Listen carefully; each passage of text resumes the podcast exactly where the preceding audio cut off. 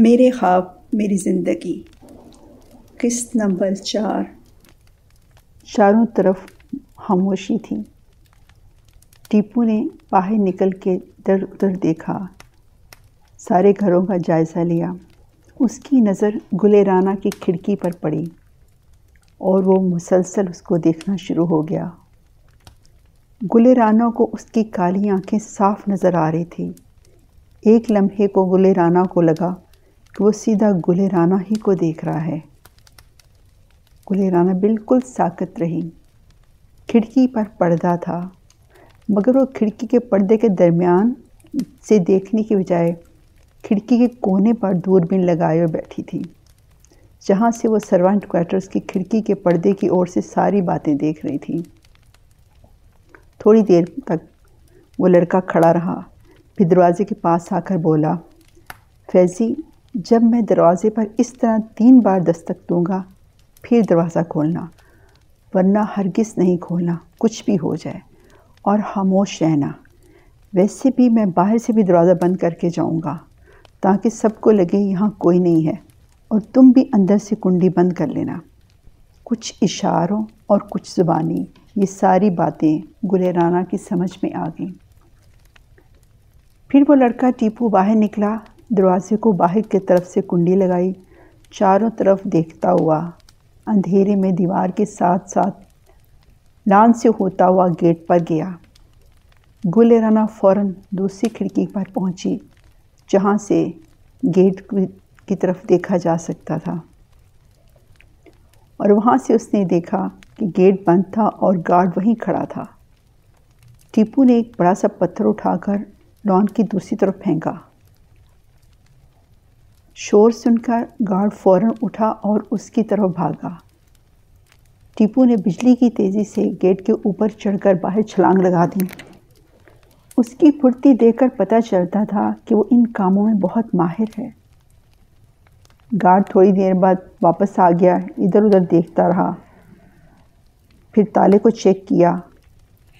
ویسے تو وہ رات کو کافی دیر بعد تالا لگاتا تھا، مگر آج کل جیسے ہی دانش صاحب باہر جاتے ان کا حکم تھا کہ فوراً تالا لگا دو۔ گھر میں سب بڑے الطاف حسین، عاطف حسین، عثمان کے والدین موجود تھے۔ مگر لگتا تھا جیسے گھر میں کوئی بھی نہیں ہے۔ ہر کوئی اپنی جگہ پریشان تھا اور خدا سے دعائیں مانگ رہا تھا۔ اداسی نے اتنا بھرا بھرا پورا گھر بالکل ویران کر دیا تھا۔ گلے رانا سوچ رہی تھی کہ اس کو کیا کرنا چاہیے۔ آخر کار گلے رانا نے گل خان کو فون کیا۔ دوسری بیل پر گل خان نے فون ریسیو کیا۔ ہیلو رانا، کیا بات ہے؟ خانہ، تم کہاں ہو؟ میں گھر کی طرف ہی آ رہا ہوں۔ بس دس منٹ تک پہنچ جاؤں گا۔ خانہ، تم نے کہیں اور تو نہیں جانا؟ جلدی سے گھر آ جاؤ۔ گلے رانا بولی کیا رانا، تم کو ڈر لگ رہا ہے؟ ٹارزن؟ گل خان نے ہنس کر کہا۔ وہ رانا کو بہادر نہیں بلکہ ٹارزن کہتا تھا۔ جلدی آ جاؤ، پھر بات کرتے ہیں۔ اوکے، میں پہنچ رہا ہوں۔ تھوڑی دیر بعد گل خان اور گل رانا دونوں ہال میں موجود تھے۔ گل رانا نے خانہ کو ساری بات بتائی۔ گل خان بہت حیران ہوا۔ پھر گل رانا نے اس کو دوربین کے ذریعے سروینٹ کوارٹرز کے اندر کی ساری سچویشن بھی دکھائی۔ گلے رانا، تم نے تو کمال کر دیا ہے۔ کیا اب میں احسن کے گھر والوں کو بتا دوں تاکہ وہ اس پریشانی سے تو باہر نکلیں؟ نہیں بھائی، یہ اتنا آسان نہیں جتنا لگ رہا ہے۔ وہ کافی بڑا گروپ ہے اور کافی خطرناک لوگ لگ رہے ہیں۔ اور وہ کافی دیر سے اس کی پلاننگ کر رہے تھے۔ میں نے ان لوگوں کو پہلے اس کالونی میں دیکھا ہے۔ اچھا پھر اب کیا کیا جائے؟ اس وقت اس کمرے میں صرف ایک لڑکا ہے۔ دوسرے لڑکے کو گئے ہوئے پندرہ بیس منٹ ہو گئے ہیں۔ بس اب تم میری بات غور سے سنو۔ میں نے پورا ایک پلان بنایا ہے۔ گلے رانا نے اپنا پروگرام پوری تفصیل سے گل خان کو بتایا۔ اور اب وقت بہت کم ہے۔ ہم کو اس دوسرے لڑکے کے آنے سے پہلے پہلے ہی سارا کام کر لینا ہے۔ بالکل ٹھیک۔ گل خان اس سے متفق تھا۔ دونوں نے بلیک ٹریک ٹریک سوٹ پہنے۔ بلیک جاگرز پہن کر گلے رانا نے خود بھی ایک بلیک ٹوپی پہن لی۔ جس میں سے صرف آنکھیں نظر آتی تھیں اور گل خان بھی اسی طرح کی ٹوپی پہن لی ایک کالے کپڑے کا بیگ گلے رانا نے تیار کر لیا، جس میں ایک فولڈنگ سٹک، ایک فولڈنگ سیڑھی اور دو تین اور اس طرح کی چھوٹی موٹی چیزوں کے علاوہ اس نے دوربین بھی رکھ لی۔ پھر اسی رسی سے بڑی فولڈنگ سیڑھی بھی رکھی ہوئی تھی اور کچھ ضروری چیزیں بھی تھیں۔ بیگ خان نے اپنے کندھے پر لٹکا لیا۔ چلو، جلدی، اور وہاں بالکل نہیں بولنا۔ جیسا میں کہوں، وہی کرنا۔ بس تم نے میرا اشارہ سمجھنا ہے۔ بالکل فکر نہیں کرنا اس طرح بچپن میں میں تمہاری ہر ہدایت پر عمل کرتا تھا۔ بالکل اسی طرح کروں گا۔ یس، باس۔ گل خاں نے سلوٹ کرتے ہوئے گل رانا کو کہا۔ گل خاں اور گل رانا نے لان کی دوسری طرف کی لائٹس بھی آف کر دیں۔ احسن کے لان کے آخری حصے کی دیوار کے ساتھ آ کر کھڑے ہو گئے۔ آنکھوں پر دونوں نے اندھیرے میں دیکھنے والی اینک پہن رکھی تھی۔ اپنی لان کی دیوار کے ساتھ لان کا ٹیبل رکھا اور اس کے اوپر کرسی رکھ کر دونوں بہن بھائی دیوار پر چڑھ کر احسن کے لان میں دبے پاؤں کود کے جوگرس کی وجہ سے آواز بہت ہی ہلکی تھی۔ چونکہ یہ لان کا حصہ بالکل آخر میں تھا، اس لیے چوکی دار کے فرشتوں کو بھی خبر نہ ہوئی۔ کہ کیا ہوا ہے۔ ویسے بھی یہ لان کا حصہ اندھیرے میں ڈوبا ہوئی تھا۔ گلے رانا آگے آگے چل رہی تھی اور گل خان اس کے پیچھے دھڑکتے دل کے ساتھ چل رہا تھا۔ گلے رانا نے خانہ کو اشارہ کیا، اسٹک نکالو۔ بیگ سے اسٹک نکال کر اس کو سیدھا کر لیا۔ گلے رانا نے سرونٹ کوارٹر کے اس دروازے پر پہنچ کر باہر سے لگی ہوئی کنڈی کھولی۔ اور پھر وہی مخصوص دستک تھی جو ٹیپو نے فیضی کو بتائی تھی۔ فیضی نے اندر سے بہت آہستہ سے دروازہ کھولا اور پھر سر نکال کر دیکھا۔ اندھیرے میں اس کو کچھ نظر نہیں آ رہا تھا، مگر اس کے سر پر قیامت بیت چکی تھی۔ سر پر لگنے والا ڈنڈا بہت زور سے اس کو لگا اور وہ آدھا اندر اور آدھا باہر گرنے والا تھا۔ کہ گل رانا نے اشارہ کیا اور گل خان نے فوراً اس کو سنبھالا اور کمرے کے اندر لے گیا۔ کمرے میں ایک کرسی پڑی تھی۔ گل خان نے فیضی کو اس کرسی پہ بٹھا دیا۔ ایسے لگ رہا تھا جیسے وہ لیٹا ہوا ریسٹ کر رہا ہے۔ گلے رانا نے بستر پاس چادر اٹھائی۔ احسن بے ہوش پڑا تھا۔ اس کا رنگ پیلا ہو رہا تھا۔ گلے رانا نے خانہ کو اشارہ کیا۔ کہ فیضی کو چیک کرو، وہ صحیح ہے، بے ہوش ہے۔ گل خان نے تھمس کا اشارہ کر کے اوکے کہا۔ گلے رانا نے تکیہ اٹھا کر بستر پر ڈال دیا اور پھر اوپر چادر اس طرح ڈال دی کہ لگتا تھا کوئی سو رہا ہے۔ گلے رانا نے احسن کے جوتے نکال کر چادر کے پاس اس طرح رکھ دیے کہ لگتا تھا کہ نیچے سے احسن کے پاؤں نظر آ رہے ہیں۔ پھر جلدی سے چاروں طرف نظر اٹھائی۔ وہ انجیکشن بھی پاس ہی پڑا تھا۔ اس کو اٹھا لیا۔ گل خاں کو احسن نے مضبوطی سے پکڑنے کا کہہ کر دونوں باہر نکلے۔ اسی طرح باہر کی کنڈی لگا دیں۔ لان کے آخری کونوں پر، دیوار پر چڑھنے کے لیے پہلے خانہ نے بیگ سے سیڑھی نکالی، پھر جمپ لگا کر اوپر گیا اور سیڑھی لگا دی۔ دیوار کے ساتھ سیڑھی کی ہک لگائی۔ گل خان احسن کو اٹھائے ہوئے سیڑھی پر آرام سے چڑھ گیا۔ یہ کام اس کے لیے ہرگز مشکل نہ تھا۔ اس طرح کے ٹاسک وہ دونوں بہن بھائی اکثر کرتے تھے۔ یہ الگ بات کہ آج تک کبھی کسی بچے کو اٹھا کر سیڑھی پر نہ چڑھا تھا، مگر گل خان ایک نوجوان لڑکا تھا اور احسن ایک دس بارہ سال کا بچہ۔ اس لیے اس کو کوئی مشکل نہ ہوئی۔ دوسری طرف گلے رانا نے احسن کو کرسی پر کھڑے ہو کر گل خان کے ہاتھوں سے لیا۔ گل خان نے فوراً سیڑھی اکٹھی کی اور اپنے گھر کی طرف چمپ لگا دی۔ احسن کو گلے رانا کے ہاتھ سے لے کر فوراً گھر کے اندر کے حصے کی طرف بھاگا۔ گلے رانا نے لان کے ٹیبل اور کرسی کو فوراً اس جگہ پر دیوار سے بہت دور رکھ دیا جیسے وہ پہلے پڑے ہوئے تھے اور تیز قدموں سے اندر کی جانب پڑی گلے رانا، تم نے کمال کر دیا ہے۔ گل خاں کے منہ سے یہ لفظ کب سے اٹکے ہوئے تھے؟ یہ سچ ہے۔ گل خان کو ابھی بھی یقین نہیں آ رہا تھا۔ دو دنوں سے وہ احسن کے گھر والوں کو جس تکلیف اور اذیت میں دیکھ رہا تھا، وہ ناقابل بیان تھے۔ احسن، یہاں کوئی پرائیویٹ کلینک ہے؟ ہاں بالکل ہے۔ دیکھو، ہمیں احتیاط بہت کرنی پڑے گی۔ ابھی ان لوگوں کو پتہ نہیں چلنا چاہیے۔ لیکن مجھے یقین ہے کہ اغوا کرنے والوں کے ساتھ ہی، احسن کے گھر والوں کے ساتھ ہی ہوں گے۔ ان کو بالکل خبر نہیں ہونی چاہیے۔ تم کسی طرح احسن کے کسی بڑے کو انفارم کرو، مگر اس طرح کرو کہ اس کے علاوہ کسی کو پتہ نہ چلے۔ قسم سے گلے رانا، مجھے ایسے لگ رہا ہے جیسے میں کوئی سپینس مووی دیکھ رہا ہوں۔ احسن کی حالت ٹھیک نہیں، پتہ نہیں اس کو کون سا انجیکشن لگا دیا ہے انہوں نے۔ گل خاں بولا۔ فکر نہیں کرو، مجھے پتہ ہے، میں انجیکشن ساتھ لے کے آئی ہوں۔ اور یہ انجیکشن اتنا تیز نہیں ہے، تم فکر نہیں کرو۔ اور میں نے بھی تمہاری طرح دستانے پہنے ہوئے تھے۔ اور اس انجیکشن پر لوگوں کے فنگر پرنٹس بھی ہمارے پاس موجود ہیں۔ واہ بھائی واہ، گلے رانا یو آر بریلینٹ چھوڑو، احسن کے گھر سے کسی سمجھدار آدمی کو بلاؤ۔ کوئی یوں کرو، وہ عقل مند دانش صاحب ہے نا، ان کو ہی بلا لو۔ تم دانش بھائی کو جانتی ہو؟ گل خان گل خان پھر حیران ہوا۔ چھوڑو میں کیسے ان کو جانتی ہوں، تم بس ان کو بلاؤ۔ پھر ان سے دیکھتے ہیں کیا کرتے ہیں۔ اچھا ایک منٹ، حمزہ کی کال آ رہی ہے۔ ہیلو حمزہ، کیا بات ہے؟ سب خیریت ہے نا؟ باجی کیسی ہیں؟ گل خان زنش کو بھی سب کی طرح باجی کہتا تھا۔ وہ ٹھیک ہیں۔ حمزہ، میری بہن نے باجی کے لیے سوپ بنایا ہے۔ میں وہ لے کر آنا چاہتا تھا، مگر کل سے بھاگ دوڑ کرتے ہوئے اپنی گاڑی میں پیٹرول بھروانا بھول گیا ہوں۔ اب گاڑی میں بالکل ہی پیٹرول نہیں۔ میری بہن نے بہت اچھا سوپ بنایا ہے۔ اگر کوئی گھر میں ہے یا آ رہا ہے تو مجھے ساتھ لے جاؤ، یا پھر یہ سوپ اور کھانا وغیرہ ہاسپٹل میں لے جاؤ۔ سوپ، حمزہ بولا، یا سچ بتاؤں، کل گھر سے جو کھانا آیا تھا وہ بہت بد مزہ تھا۔ باجی نے چکھا تک نہیں۔ احسن کی وجہ سے وہ اتنی پریشان ہے، اپنی حالت خراب کر رکھی ہے۔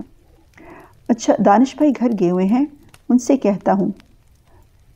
حمزہ بولا، یار، تم مجھے دانش بھائی کا نمبر دے دو، میں خود ان سے بات کر لیتا ہوں۔ خان بولا، دانش کا نمبر ملتے ہی گل خان نے ان کو کال کی۔ وہ آج کل ہر کال کو فوراً پک کر رہے تھے کہ شاید احسن کا کچھ پتہ چل جائے۔ ہیلو دانش بھائی، میں گل خان بول رہا ہوں۔ ہاں گل خان، کیا بات ہے؟ بھائی کیا آپ گھر میں ہیں؟ ہاں میں کچھ ضروری کام سے گھر آیا ہوا تھا، بس اب جانے والا ہوں۔ بھائی، میری بہن نے زنش باجی کے لیے کچھ سوپ اور کھانا بنایا ہے۔ میری گاڑی میں پیٹرول ختم ہو گیا ہے۔ پلیز، آپ ہمارے گھر آ جائیں۔ دانش جانتا تھا کہ گل خاں بھی انہی کی طرح گاؤں کے رہنے والے لوگ ہیں اور گاؤں کے لوگ مصیبت میں ایک دوسرے کے ساتھ کھڑے ہو جاتے ہیں اور اس طرح کھانا پکا کر بیچنا ان کی محبت اور خلوص کا اظہار ہوتا ہے۔ ٹھیک ہے، بس میں دو منٹ میں گاڑی کو گھر سے نکال کر لا رہا ہوں۔ تم باہر گیٹ پر آ جاؤ۔ شکریہ۔ دانش کی آواز میں پریشانی تو تھی۔ سوری بھائی، پلیز آپ اندر آ جائیں نا۔ باسکٹ آپ ہی اٹھا کے گاڑی میں رکھ لینا۔ اتنی دیر میں گلے رانا نے کچن سے ایک باسکٹ تیار کر لی تھی، جس میں فروٹ، جوس وغیرہ رکھ دیا تھا۔ اندر آ جاؤں۔ پلیز بھائی، پلیز۔ اوکے، دانش کے پاس کوئی اور چارہ نہ تھا۔ گل خان نے خود کار گیٹ کھول دیا اور خود اندر سے شیشے سے دیکھنے لگا۔ تین منٹ بعد انہوں نے دیکھا کہ دانش کی گاڑی گیٹ کے سامنے کھڑی ہے اور پھر وہ اندر داخل ہو گئی ہے۔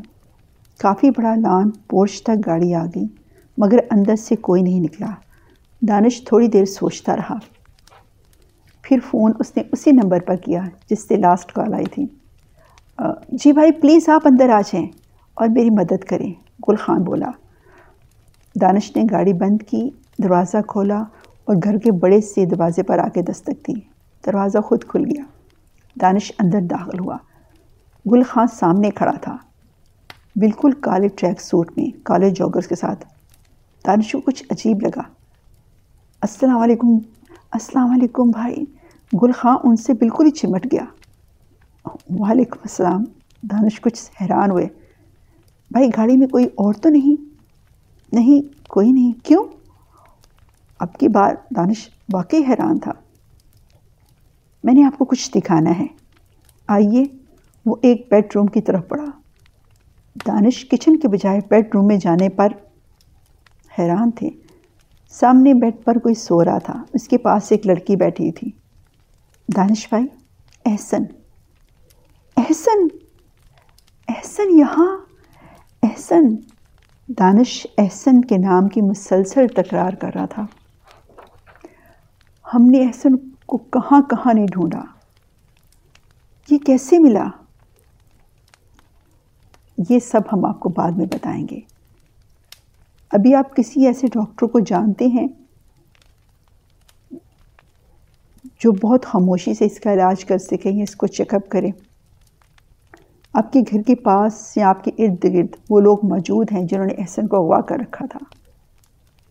ہاں اور میں نے کسی کو نہیں بتایا تھا۔ انہوں نے مجھے دس کروڑ کی ڈیمانڈ بھی کر رکھی ہے۔ وہ صرف مجھ سے بات کرتے ہیں۔ دانش نے پہلی دفعہ یہ کہا۔ دانش بھائی، وہ بہت خطرناک لوگ ہیں۔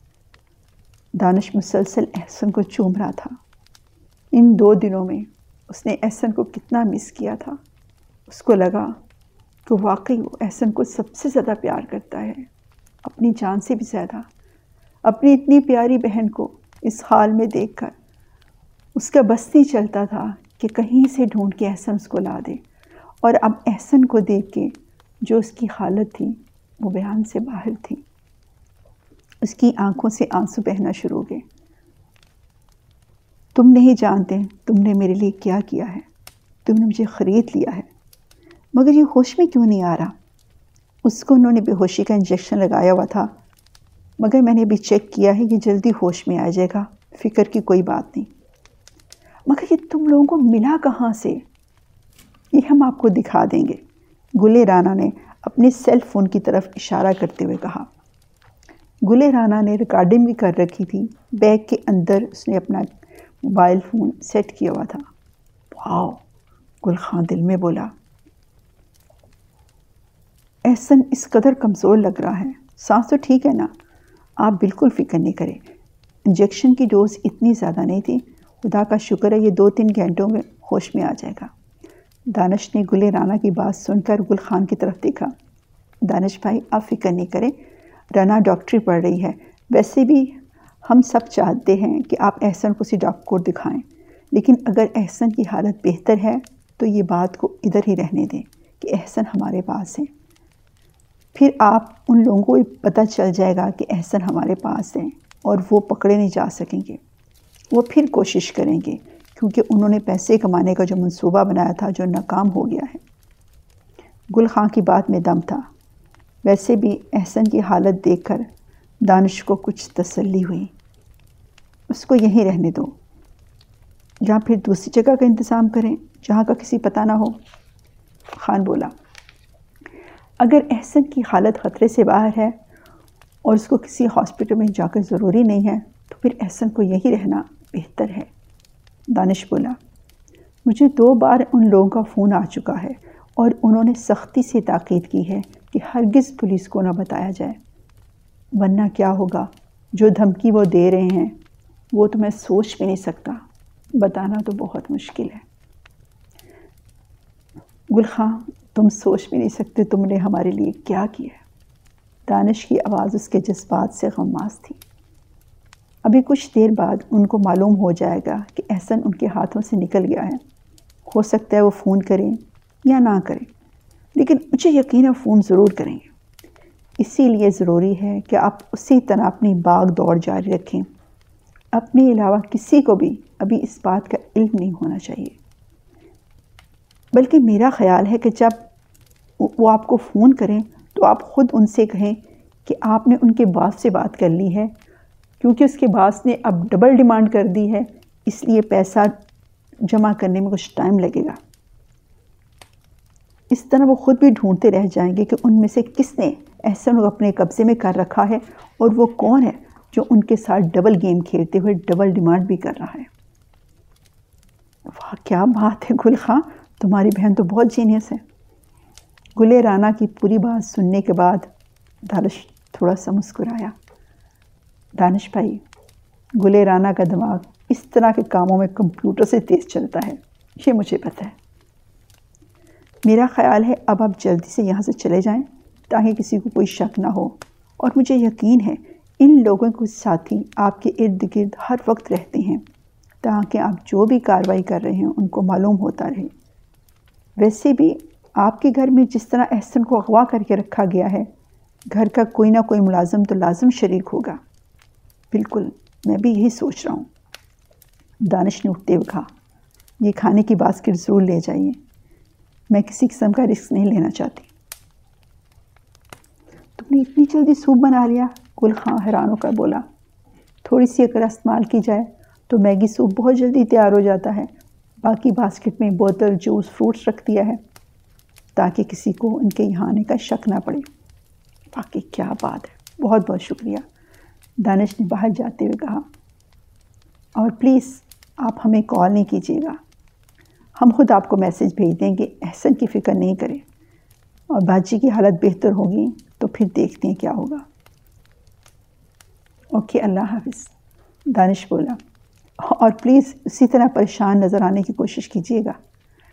گلے رانا کے کہنے پر دانش نے مڑ کر اس لڑکی کی طرف دیکھا۔ واقعی یہ کوئی عام سی لڑکی نہیں ہے۔ ہر چیز بہت سوچ کر بولتی ہے۔ شکریہ۔ دانش تھوڑا سا مسکرایا۔ دانش کی گاڑی گیٹ سے باہر نکل گئی۔ گیٹ کو خود کا لاک کر کے دونوں گھر کے اندر کے دروازے کو بھی لاک کر۔ دونوں بہن بھائی احسن کے پاس بیٹھ کے